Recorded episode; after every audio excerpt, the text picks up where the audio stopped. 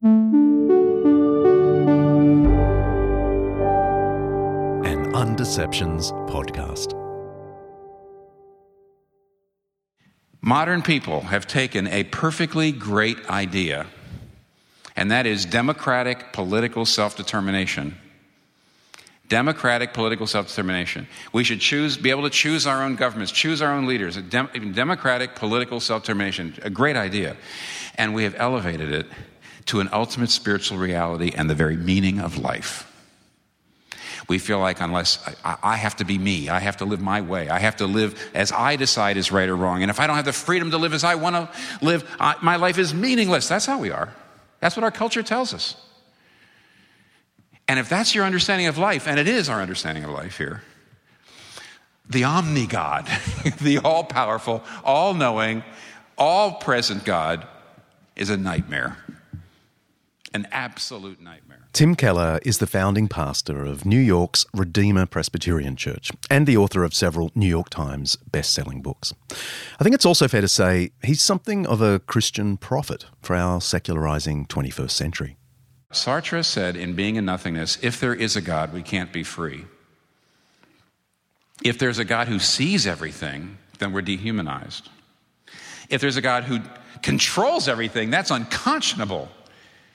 And if we're free, then there's no God. And if there's a God, then we're not free. Period. And that's the reason why David, that's the reason why Jonah, and that's the reason why so many of us don't want to we don't want to be we don't want to we want to escape this all ever-present God. We don't want to be around. We don't want to believe he exists. Tim's preaching is kind of weird. It has none of the rhetoric and celebrity flair you might expect from a big name American evangelical.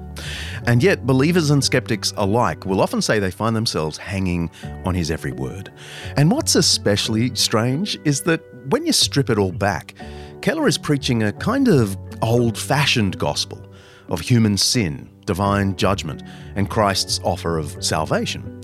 He's fond of saying, You are more sinful and flawed than you ever dared believe, but more accepted and loved than you ever dared hope. He's the co founder of the Christian think tank and media outlet, the Gospel Coalition, and he established the Redeemer City to City organisation, which mentors pastors and assists in church planting in urban centres all around the world. This may actually prove to be his most significant legacy. City to City is doing amazing things in surprising places. But in 2020, Tim revealed that his work might be cut short. He was diagnosed with pancreatic cancer, a disease that normally proves fatal in just a few years. So it was a real privilege to talk with him on my recent trip to the US. On medical advice, we couldn't be in the same room, but I was grateful for his openness, his generosity, and stamina we accidentally recorded 83 minutes with him. I was keen to get his perspective on, well, pretty much everything, but especially the future of Christianity in the West. At times, this is an intimate conversation, and at one point, I even find myself asking him for pastoral advice. But mainly, this is a chat with one of the world's most trusted undeceivers. Whether you believe or doubt, I'm sure that what you're about to hear will bring fresh clarity about the Christian faith in doubting times. I'm John Dickson, and this is a masterclass in undeceptions.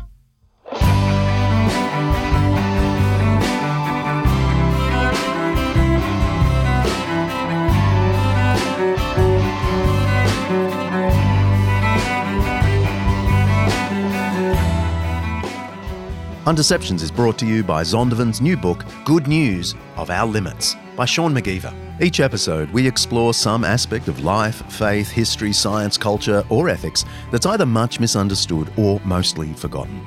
With the help of people who know what they're talking about, we're trying to undeceive ourselves and let the truth out.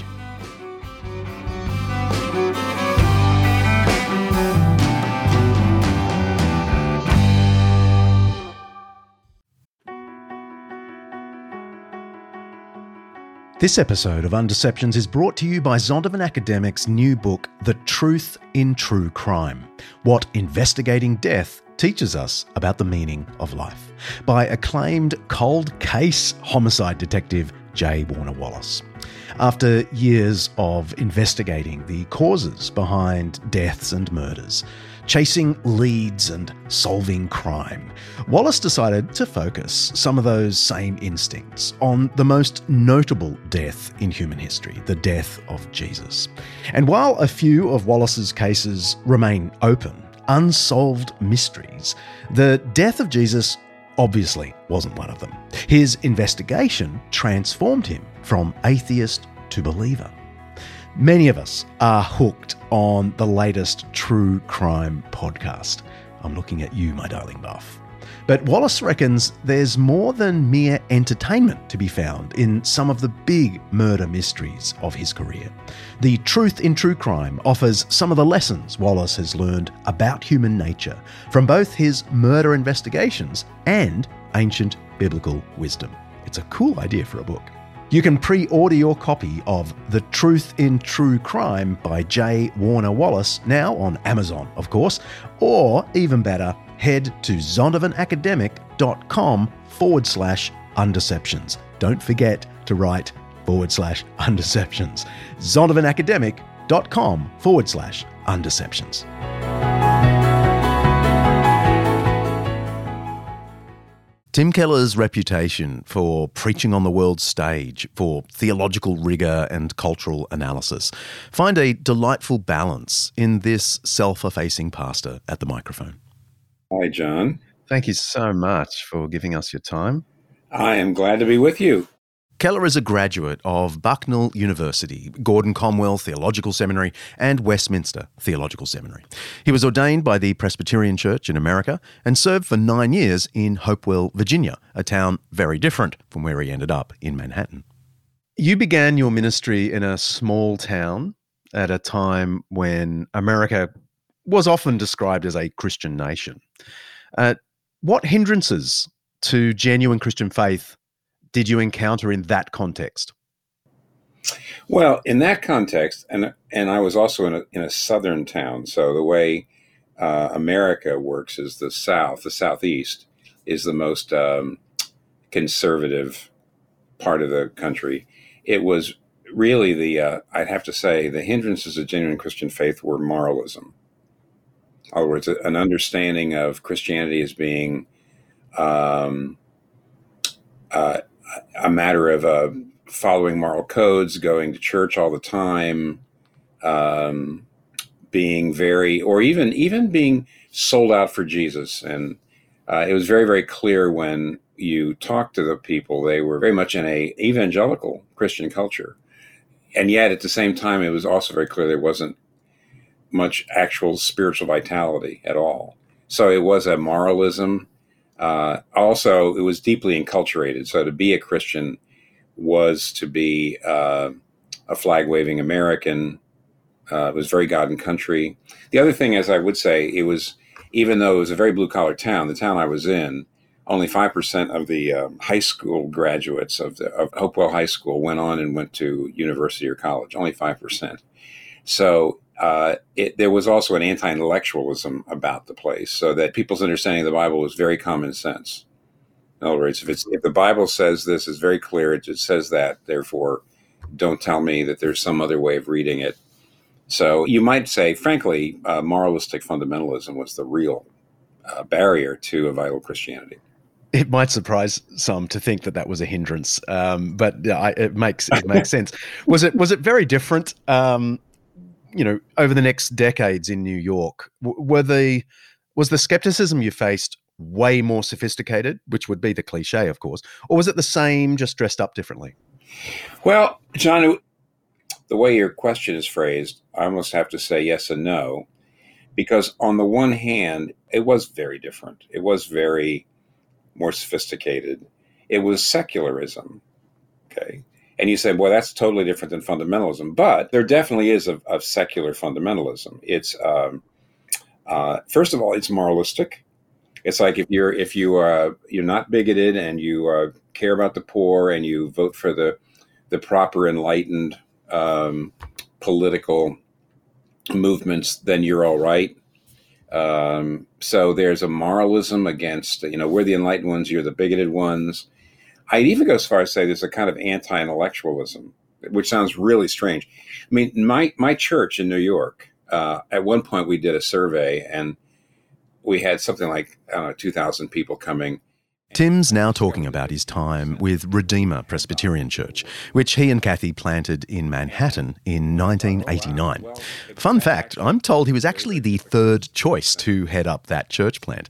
A pretty good third choice, it turns out. It's now a thriving multi campus, multi function ministry engaging thousands of New Yorkers.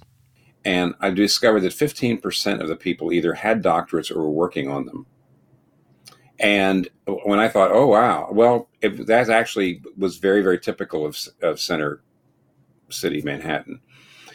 And in spite of all that, there definitely is an anti-intellectualism. There was a cancel culture in New York City a long time before it became before it got a name, where if you just didn't have the right views, you were just shut out.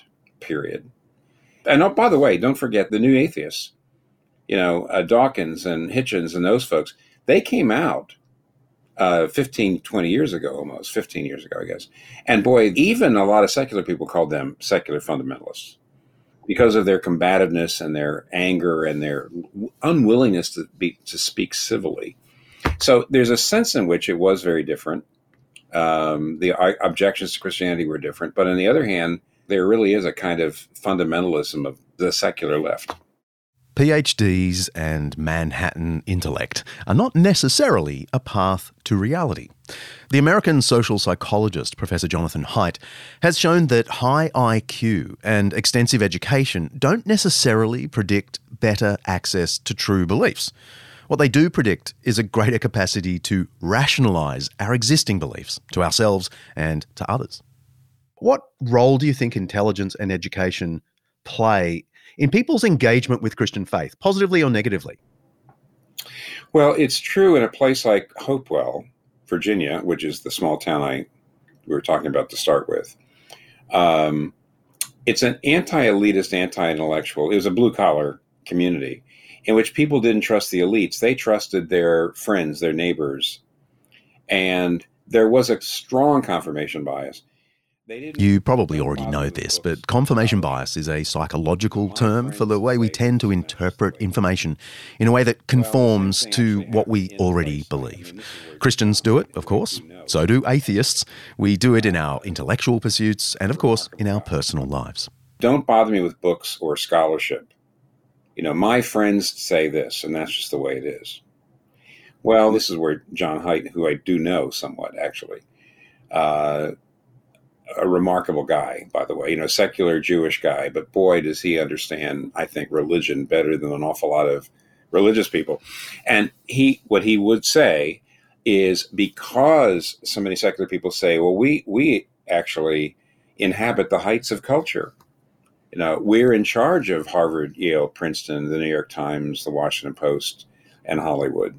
And by the way, they are.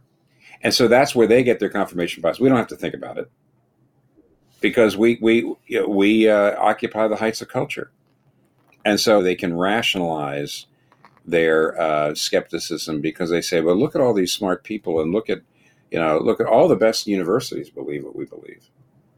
And you know, oddly enough, that's really not that different than my blue collar people in Hopewell saying, "Oh, don't tell me what the scientists tell me."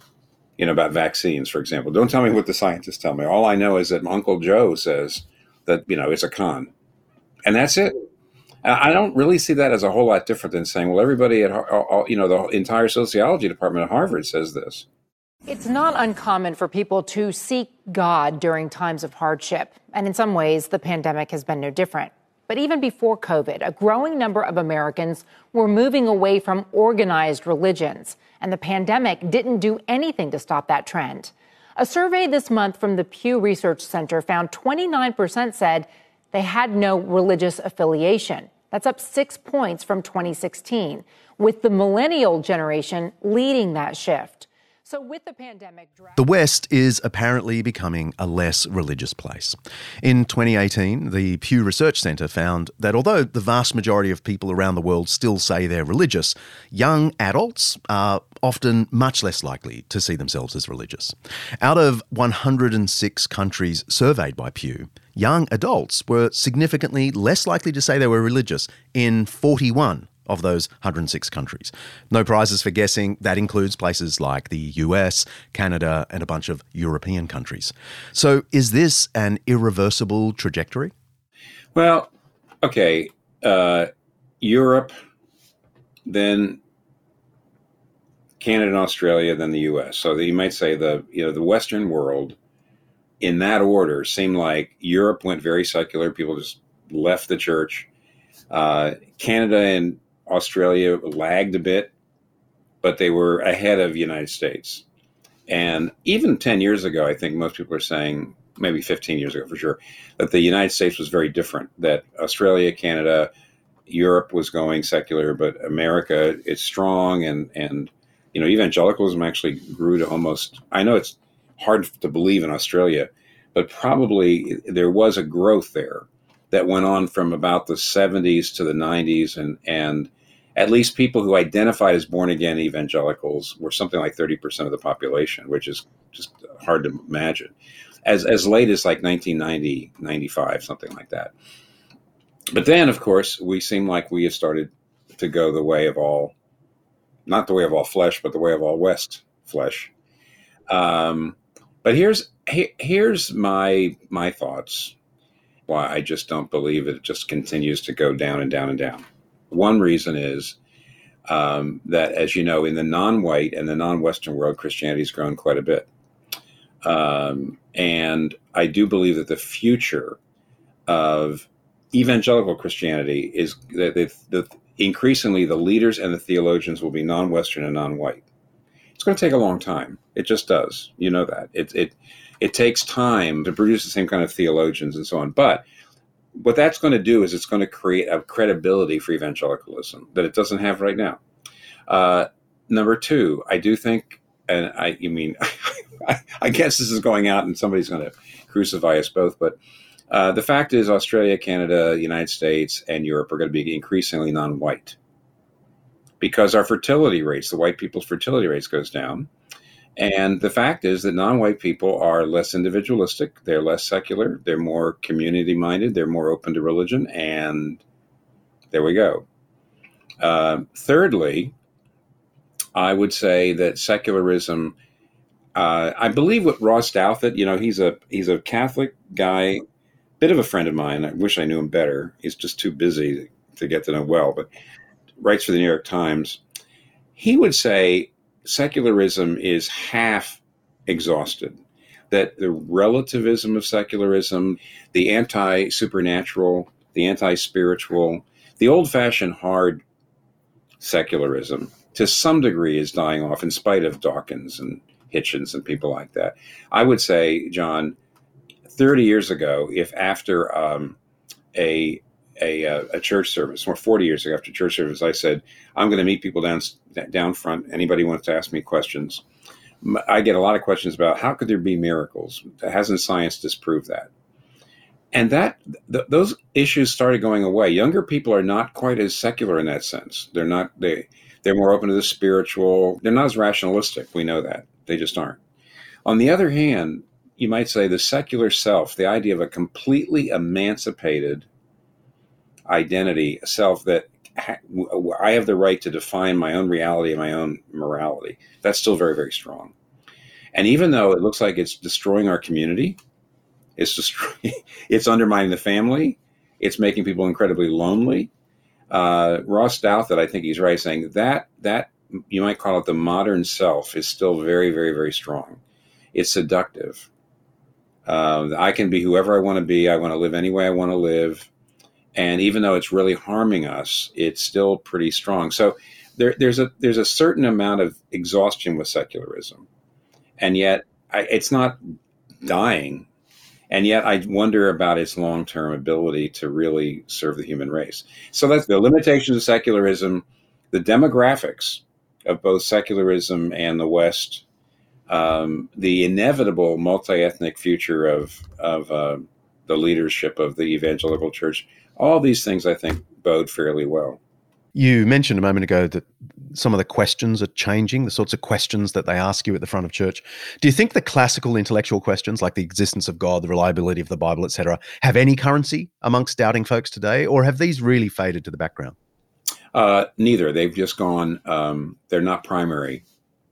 Uh, they're secondary now. So, f- one of the things I found interesting was more and more I'm I'm booting uh, my evangelism and apologetics off of Pascal's famous says Tim is referring to Pensées, uh, literally thoughts, written by the famous French mathematician and philosopher Blaise Pascal. I have a mate who's a mathematics don at Oxford. G'day, Sam.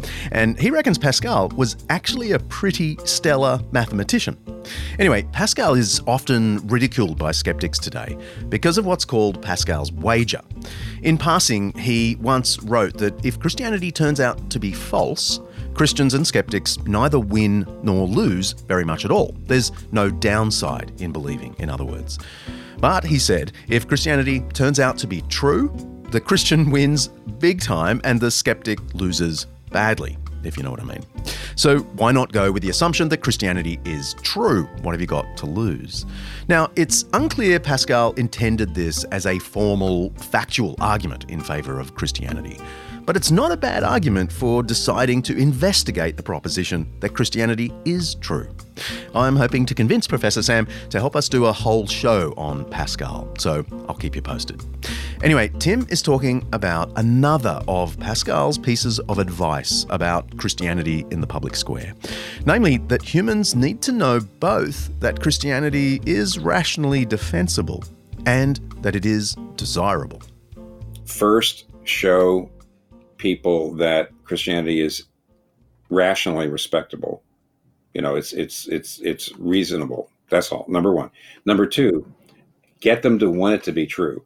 In other words, that means show its personal offers, the things that it can do. And then finally, he says, and then show them that it is true. So I, I have found that, for example, the, the first layer, and I'll give you a couple examples of why this would. The first layer I try to do, I try to work with is uh, leveling the playing field. So I want to get a non-believer off this idea that um, I've got faith and he or she doesn't.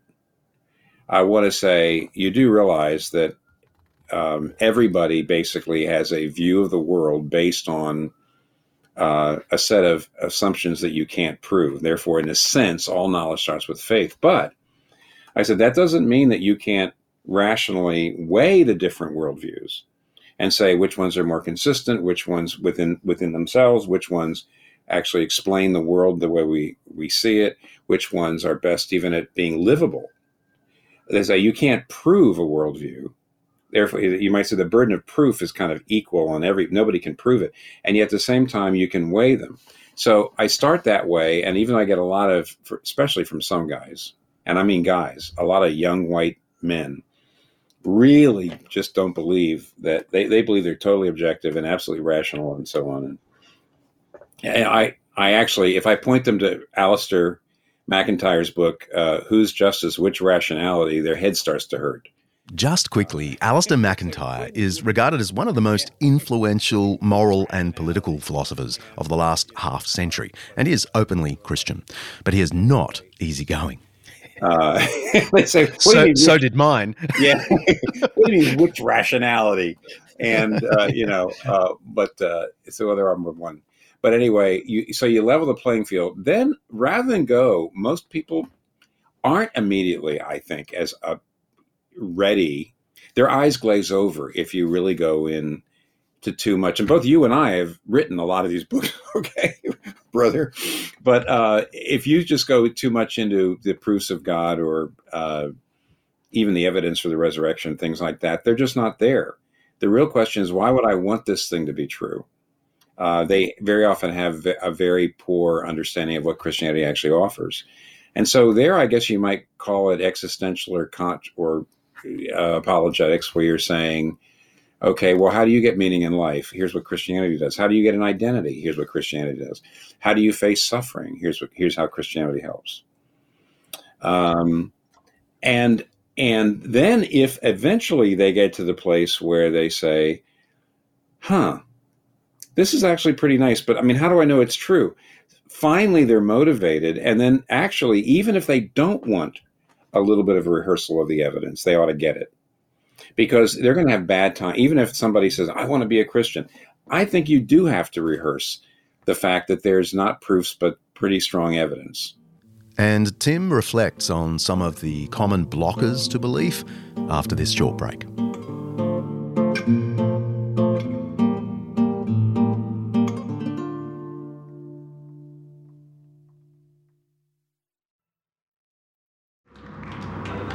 Ah, hello. It's nice to see you all here. Now, as the more perceptive of you probably realized by now, this is hell. and I am the devil. Good evening. Uh, now, you're all here for eternity. Ooh, which I hardly need tell you is a heck of a long time.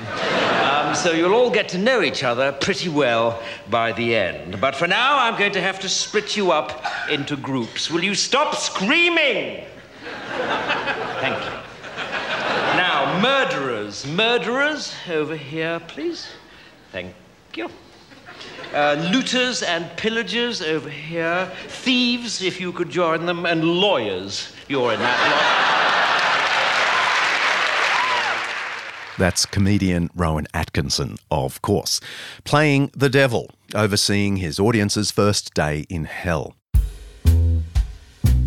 It's a sketch that neatly summarises how people today think of hell. It's either a big joke, or it's an idea so monstrous as to prove the cruelty of religion.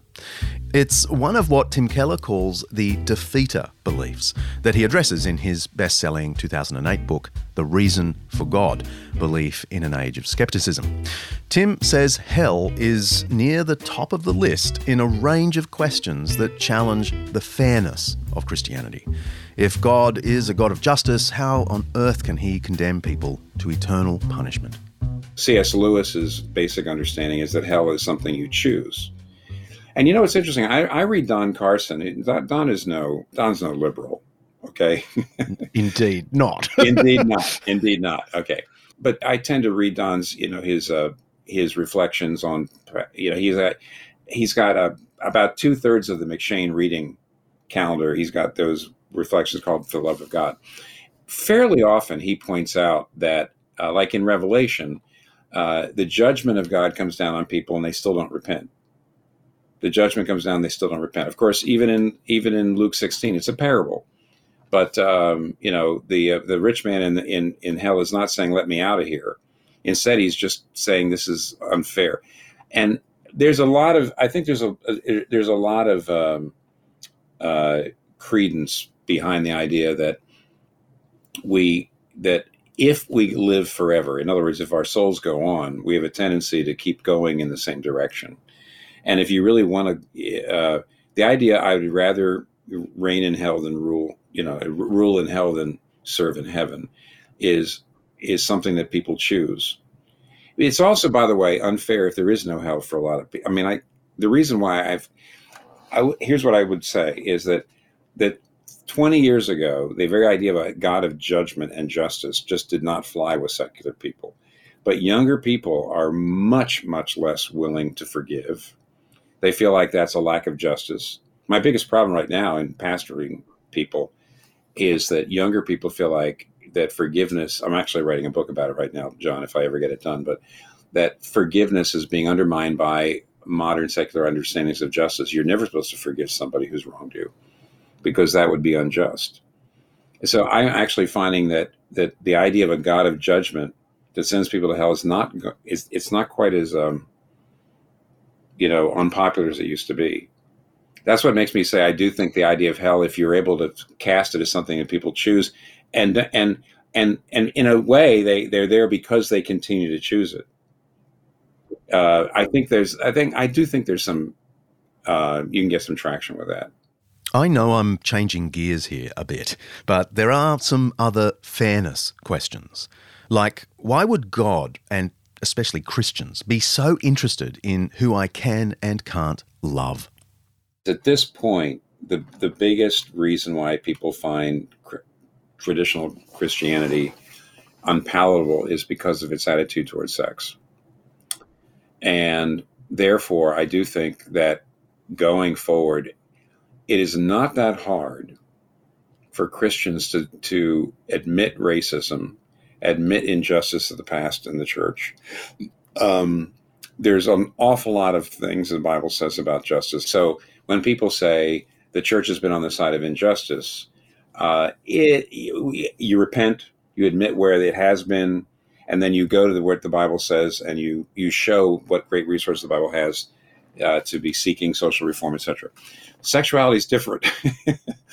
um, and it's the, therefore it's really the, the place where many people believe that because expressing myself sexually is crucial to uh, being an authentic self therefore christianity is essentially a, an enemy of healthy identity. It's a, it's an enemy of healthy selfhood.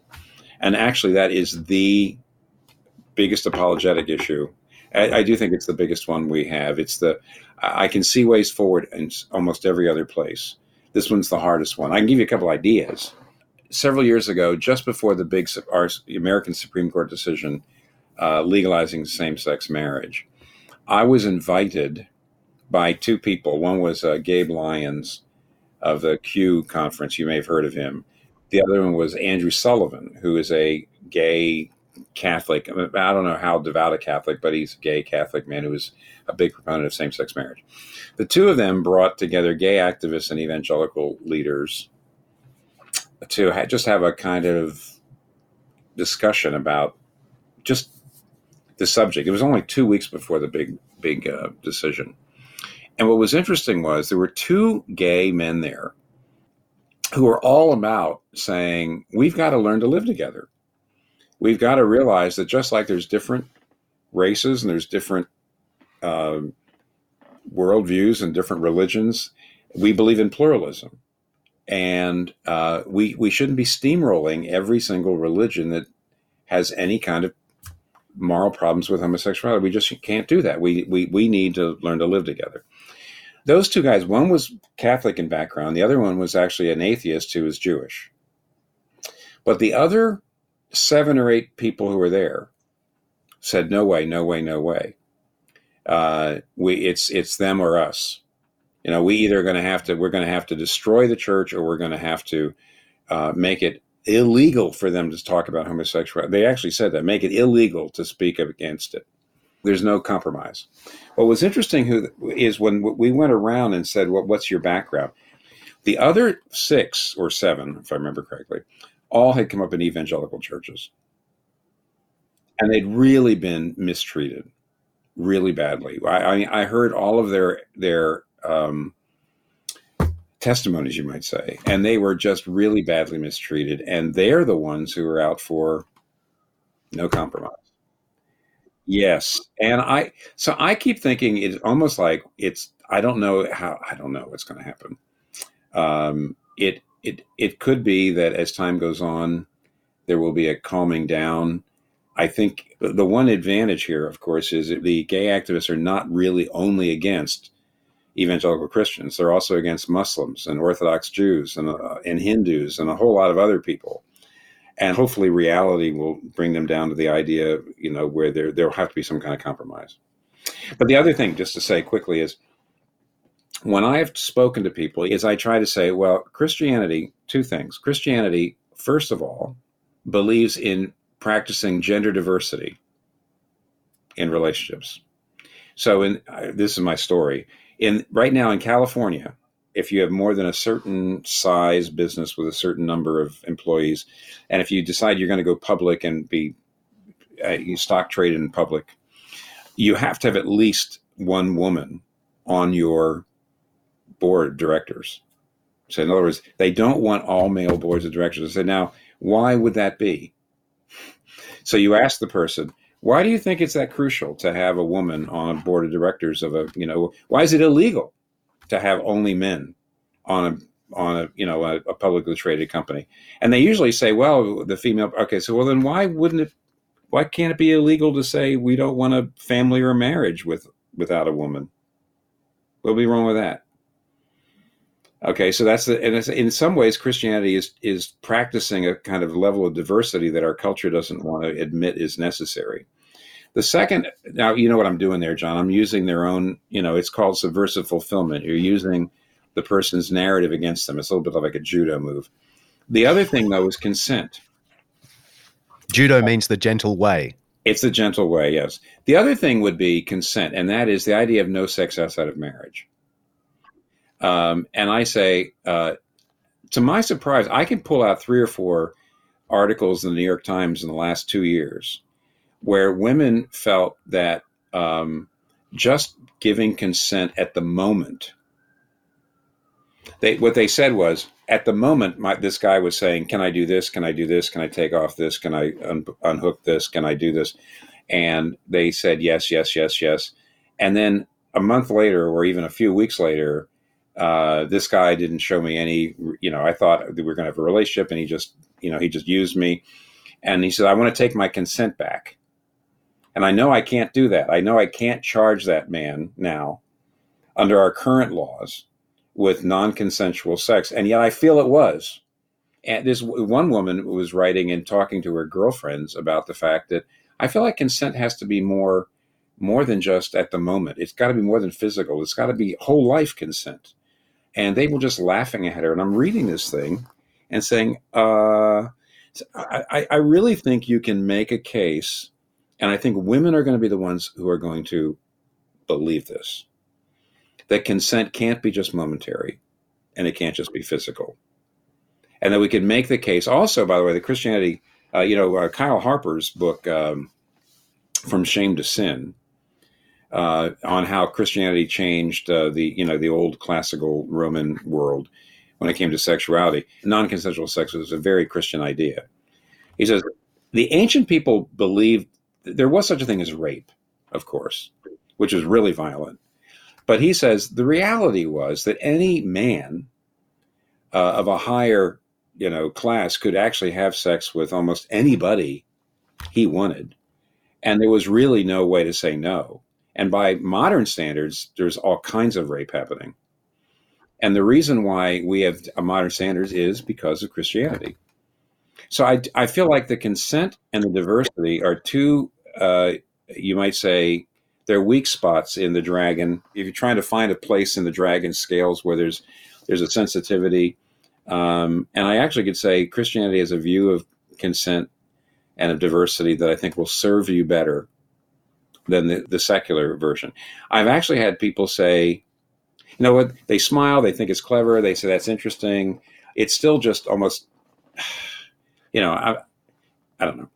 It's it's a long way from being a a really strong argument. But anyway, I would say to anybody listening to this, that's a that's that, that's how you could develop that.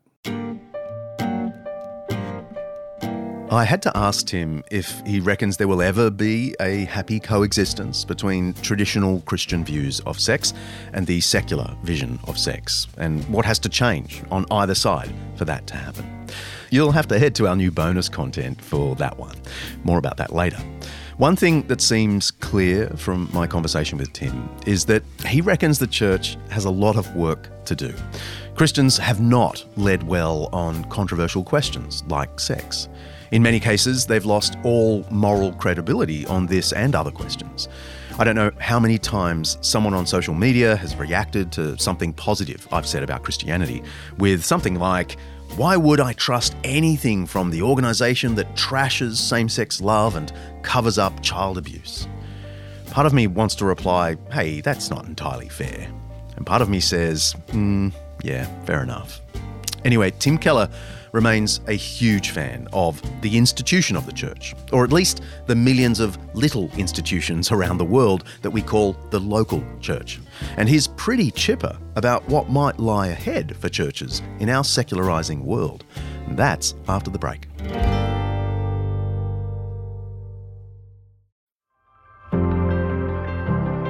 In the Democratic Republic of Congo, corruption and conflict have plagued communities like Kindu for decades, and access to quality education as a result is scarce.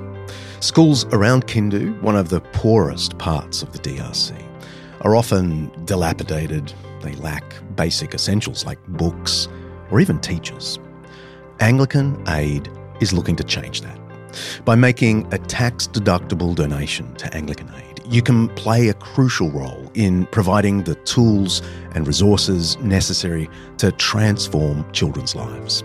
Your donation will help workers on the ground in the DRC to rebuild classrooms, supply materials for students, and offer comprehensive training for educators.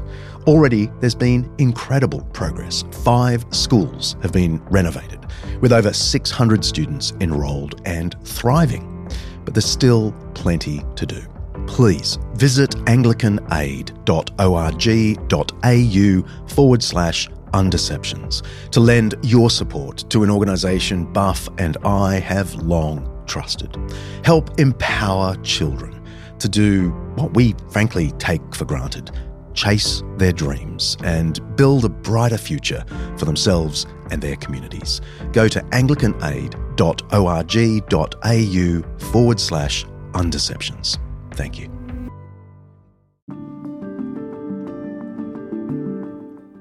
We are so grateful to our friends at Morling College for their support of the Undeceptions podcast. And they've just launched Morling to Go, a free series of short courses for you to explore key questions about the Christian faith, like why believe in God? That's a good one.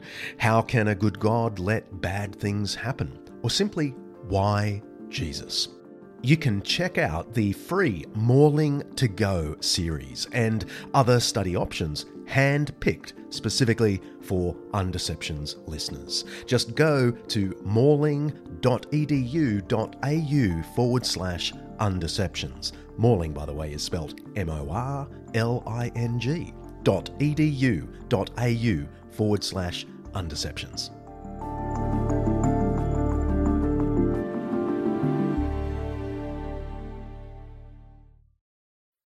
To me, being woke means that you recognize that the world is not a simple place, that everything is not all equal, that justice has not happened yet for everyone, and that there is a lot of work to be done.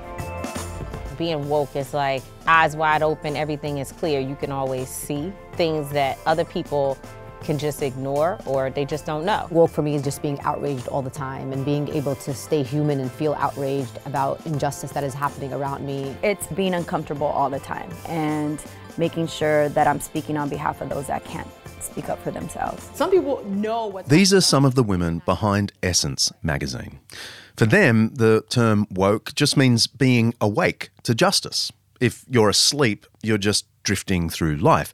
But if you're awake, if you are woke, you'll be outraged at communities and organisations that stifle progress toward fairness. And the church, it seems, is an easy target here. Christians are seen as patriarchal, heteronormative, climate ignorant, and yes, even racist. So I had to ask him about this cultural moment. You mentioned a moment ago that the church has historically been at the forefront of justice and equality, but now those things are often clubs wielded against the church. So my my question is how do you think the church can navigate so-called wokeness culture? And I'm pretty sure using the word wokeness in that pejorative sense isn't going to help. But how, how does the church navigate these very strange times we're in? Three things. Number one, Christians do have to not in any way uh, airbrush or whitewash their past. So we have to be completely honest about egregious injustices, past or present. Number two, we need to really do a better job of preaching justice in a way that's not moralistic. Uh, I know I'm opening a big can of worms here, but I would just say I hear a lot of good young evangelicals trying to preach justice, but it, it, it can come across at the end like a kind of like a moralistic sermon. In the end, saying, "No, we just need to go out there and help the poor and really care about justice." And in the end, Okay, how does grace work? How's that gospel? In what ways that I do think there definitely are ways to do this, by the way. I know there are ways to do it. But I do think that younger evangelicals are going to have to figure out a way of talking about justice that doesn't end up being another moralistic guilt trip. But number three, there is an overwokeness. Um, you, I'm not saying you've got to read the New York Times to find it, but basically, in the last four or five months, the New York Times is really backtracking over the way so many of its younger authors and journalists were writing the year of the George Floyd death and all the uh, the um, uh, all of the you know, the demonstrations and the rioting, where they were they were saying things like, and I saw it. They were saying things like the idea of crime is a racist, capitalist idea. Okay, which is kind of what Marx did believe. If you were a criminal, it was society made you that.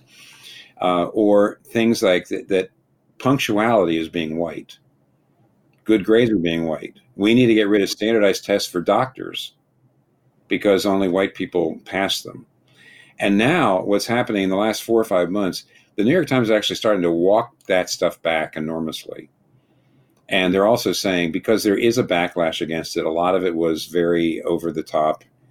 Um, and uh, I do think that there there are going there's going to be some reckoning um, and maybe you know, in America, there was a very, very, very major movement to uh, cut police departments in half.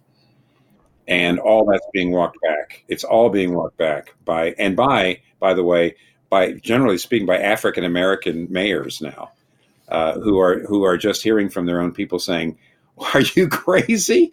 Anyway, so um, I, I feel like, in a way, instead of going after the most egregious over reactions by the, the, the progressive left and saying, ha, see how stupid that is. Let, let them work it out. They're, they're going to walk a lot of it back. We should be thinking about ourselves. We should be admitting where we were complicit with injustice, and we need to figure out ways of preaching what the Bible says about justice in a, in a grace and gospel oriented way. So, do you think there also needs to be a walking back on the evangelical side of its anti wokeness, it's anti critical race theory, it's yeah. anti social justice warrior rhetoric. Yeah. Yes, because in fact, it, see, we're being sucked into the, uh, the the conservative news media because it is it's it's it is a it's a form of pornography. In other words, look at this incredibly stupid thing that this person said. This woke person said this unbelievable, and boy, there's a lot of them. Uh, there was a just this last week. Uh, there was a um, article in the New York Times. It was kind of end of the year editorial, and the editorial said, um, uh, "Who's afraid of critical race theory?" And the man who's very much a liberal said, on the one hand, the what the right wing is doing is they're trying to find every single stupid thing that people have said on the left and woke woke people said in order to say we don't have to talk about racism as a problem anymore. But then he said the reality is, however, that he felt like the news media was willing to take a lot of young, uh, woke people who were saying crazy things over the last year or two that were really outrageous, were really wrong, um, and and have actually, in a sense, undermined the progressive movement because they have themselves platform people who are just angry um, who are saying uh, extraordinarily unkind things, things that actually work in a sense anti-white racism. He even admitted that that was happening, and he says now we've damaged ourselves because you've given conservatives all this ammunition. I think Christians ought to put the ammunition down. It's just that's just not that's just not how we do it. We're, we're supposed to be lifting up another way of going, and I'm not sure just simply saying we don't have a race problem, like the conservatives are saying in America, or the left, which is almost a hopeless feeling like there's no way out because everything in society is hopelessly racist, and even it's unconsciously so. And I think those two groups are not. We we definitely are looking at at putting out there a, a different way. And you know what? Even though I'm not a Pentecostal, John, Pentecostal churches are the most multi ethnic human organizations in the history of the world. And I do believe eventually evangelicalism will be that too. And I think that's going to be that's going to create credibility for our talking about justice. Let's press pause. I've got a five minute Jesus for you. In his provocative parable of the Good Samaritan in Luke chapter 10, Jesus tells how a Jewish man was robbed and left for dead on the road between Jerusalem and Jericho. It's an ancient road still visible and walkable to this day. I'd love to take you there sometime. A temple priest walks past in Jesus' story, uh, unwilling to assist. A Levite, who's a, a priestly assistant, uh, also walks past and does nothing. Then a Samaritan turns up. He stops and cares for the man. He bandages his wounds, pays for lodging in a local inn, and returns later to check on the patient and to pay for any further expenses. As a result of this parable, we now use the proverbial Good Samaritan to mean someone who does similar acts of charity. But one of the keys to the story in Jesus' day is that Samaritans were the ethno religious enemies of the Jewish people. Jesus and his first followers were all Jews, right? So by making a Samaritan, not a fellow Jew, the hero of his parable, Jesus was simultaneously critiquing his own people for not living up to God's commandments, and he was insisting that his followers were to show their compassion across ethnic, cultural, and even religious boundaries. Jesus ends the parable with the stark statement go and do likewise. See, that's the point. Christians are to cross ethnic and cultural boundaries with their lives, their compassion, and mission. And this became one of the genuine peculiarities of Christianity from the time of Jesus to today. There were very few specific cultural badges people had to wear in order to be Christian. There was no sacred language that adherents had to learn.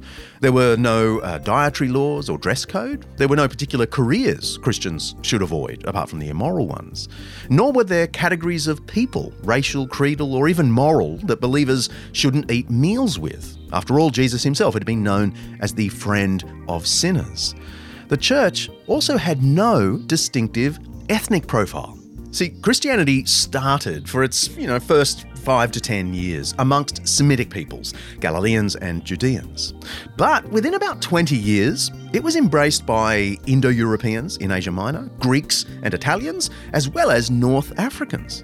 Within 200 years, it had spread amongst Arabs, uh, Gauls, that's the French, the Spanish, and the Celts of Britain. Even today, you'll find roughly equal numbers of Christians in, say, Europe, 26%, uh, Latin America and the Caribbean, 24%, and sub Saharan Africa, another 24%. And according to Pew Research, the largest cohort of professing Christians, even in the US today, is women of colour. Crossing boundaries from Jew to Samaritan and far beyond has been a Christian specialty from the beginning. You can press play now.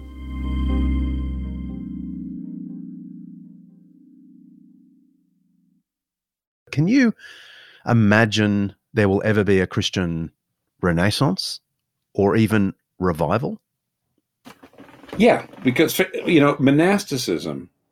Who would have thought that up? I mean, you know, I mean, you monasticism was, and I know a lot of people are thinking monasticism, you know, retreat. John knows, oh, oh, listeners, John knows the monastics were the missionaries. They're the people who won Europe. They're the reason why, at least most of you in Australia, are. If you are a Christian, you are a Christian because the monks went up there and they it was brilliant. They didn't just show up and preach; they created communities. Mm. They created hospitals, know, schools, yeah, hospitals, poverty programs, farms. Right. Yeah, absolutely, it's unbelievable. So the yeah, we really have to do an episode on monks and monasteries. I had a scholar from Columbia University in New York all lined up for this recently, but sadly she got sick a couple of days before I was due to meet her. Anyway, stay tuned for that one. Monks changed your world, the whole Western world. So the monastic movement, which also was a renewal movement, uh, because Christendom comes along and everybody suddenly becomes a Christian. Instead of 10% of the population being Christian, suddenly everybody's a Christian. And the monastic movement was partly a renewal movement to get back to real Christianity, was also a missionary movement. Who would have thought that up? Who would have thought the Reformation up exactly? Who would have thought the Great Awakening up? I mean, I put it this way: everything God, every new thing God does is unprecedented until it's not. and I, so I can actually imagine uh, reformations and renewals. But my guess is a really good one is going to be something I, you and I can't actually imagine exactly right now. But I, I still I can even imagine some. So sure, sure, because you know, look, Jesus, the, the the gates of hell will not prevail against the church. That there's no expiration date on that offer. Tim has been contemplating the ongoing life of the church in the world, even while he's staring down the barrel of his own mortality. He had thyroid cancer when he was in his 50s, and he recovered well from that. Now, at 71, his pancreatic cancer has a very different prognosis. He tells me that he and his wife have been managing pretty well for close to two years now. But with this cancer, he says, you don't know what's coming tomorrow.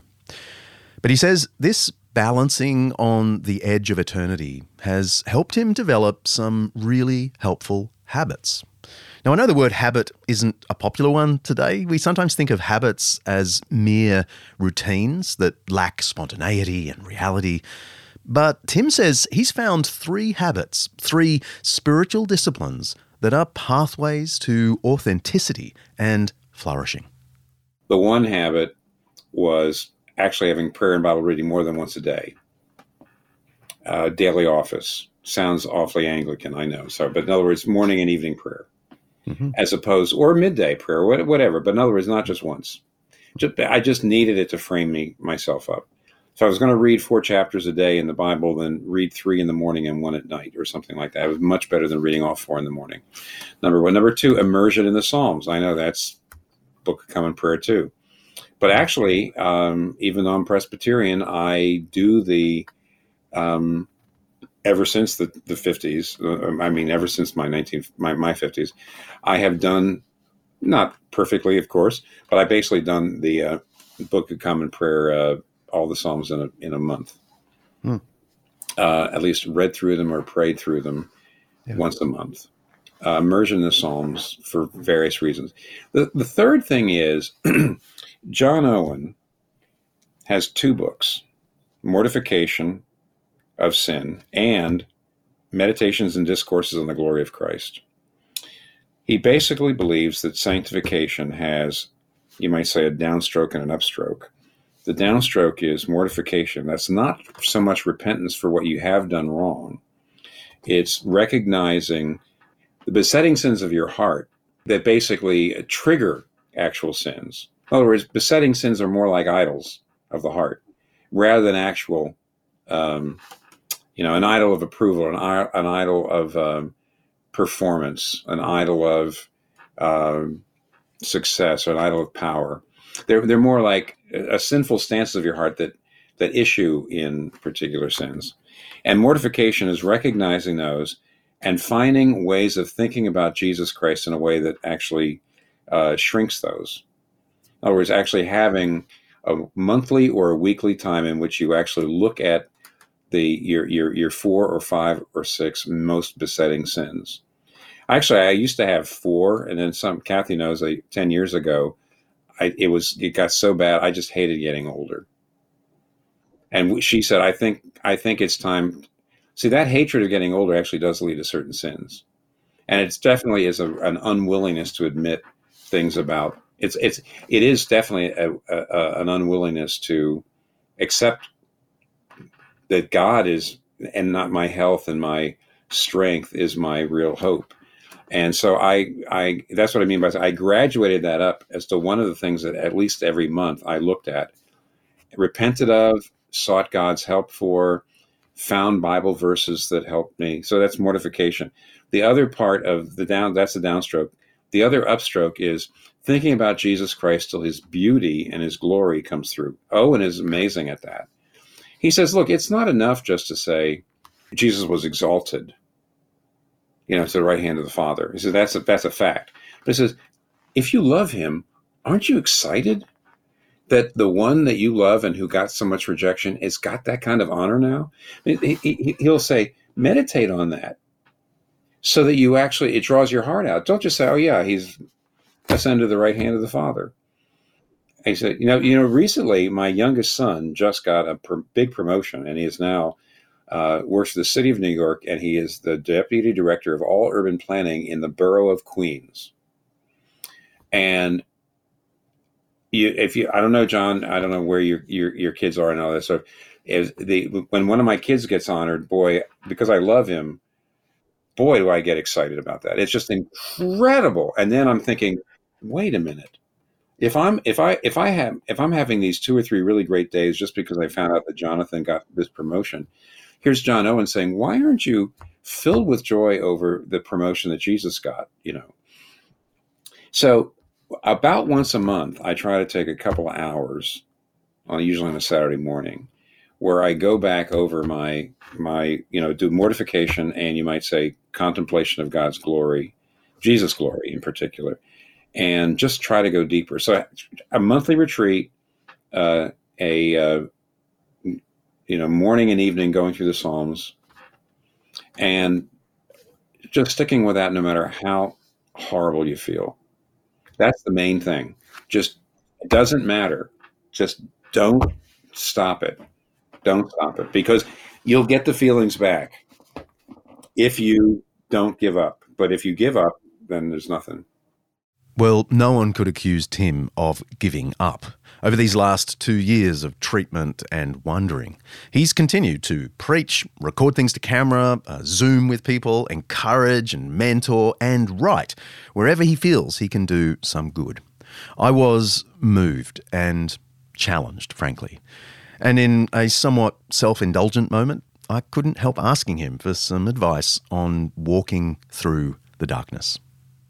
Tim, earlier this year, um, I watched my best friend of 40 years uh, die in my lounge room after five months of palliative care.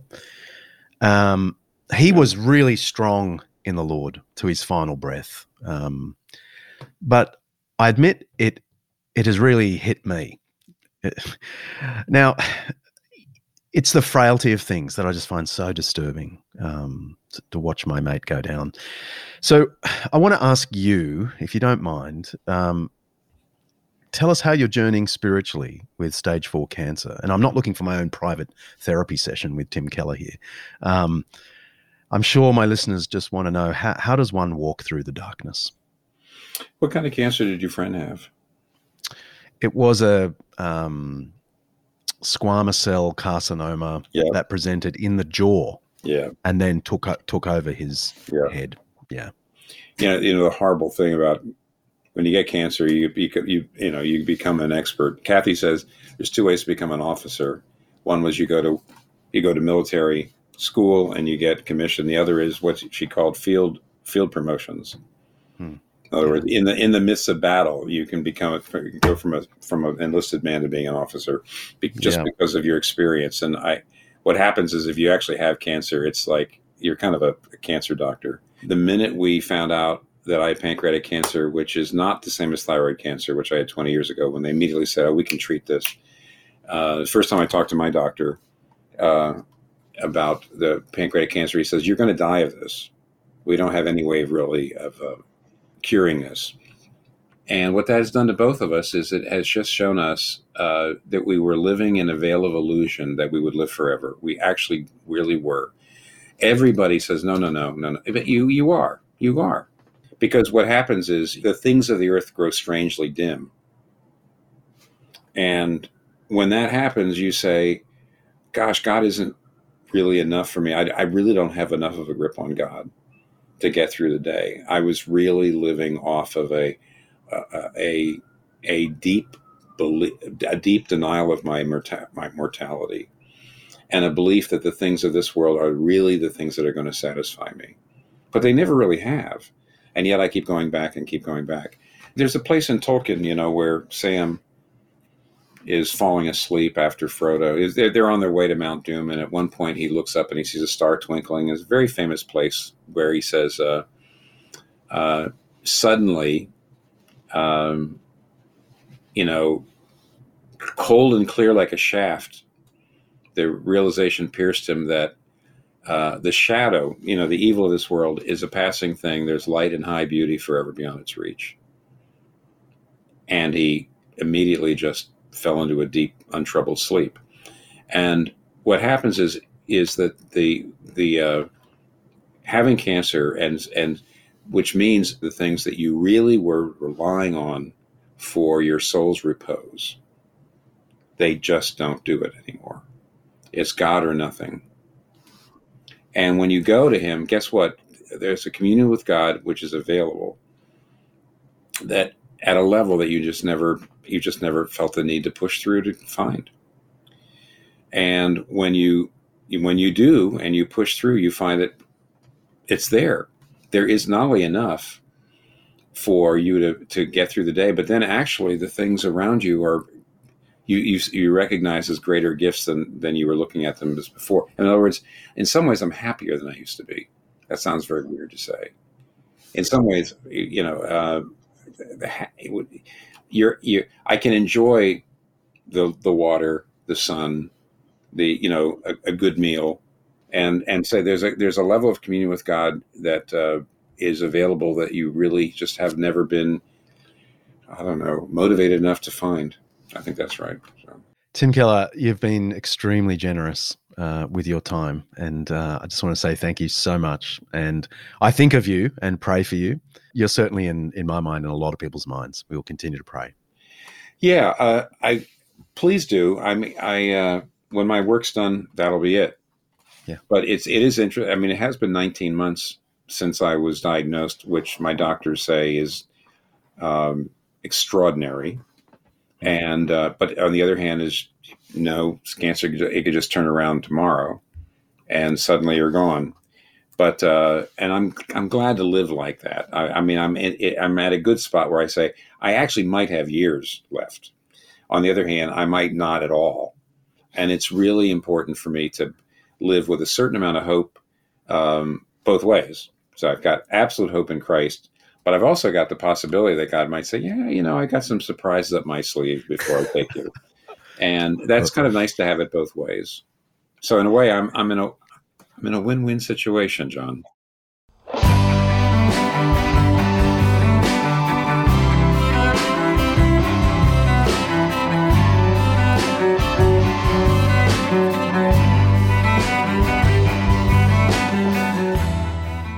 Well, I hope you found that as stimulating and challenging as I did.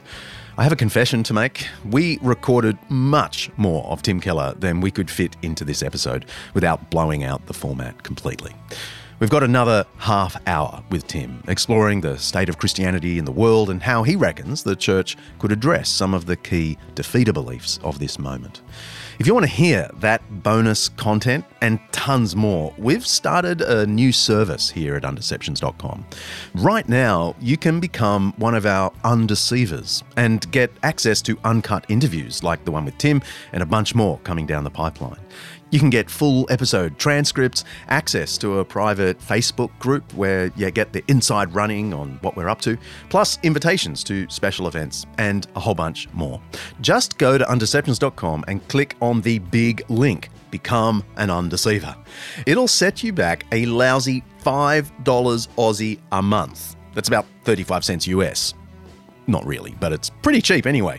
And every cent of this new subscription service goes back into the show. Along with the donations, this is how we're going to keep Undeceptions thriving. And while you're there, you'll also see that Laurel Moffat's new podcast, Small Wonders, is underway and ready for your listening pleasure. All the buttons you need to subscribe to her insightful, peace inducing observations are right there next to the podcast logo, part of the expanding Undeceptions network. Now, next episode, we're talking about the kingdom come, heaven what it is and what it isn't. See ya.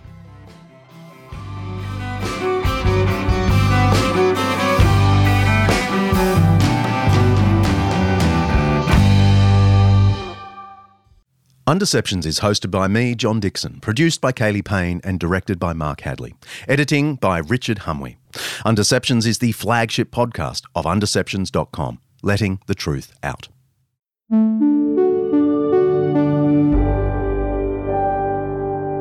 Undeceptions podcast.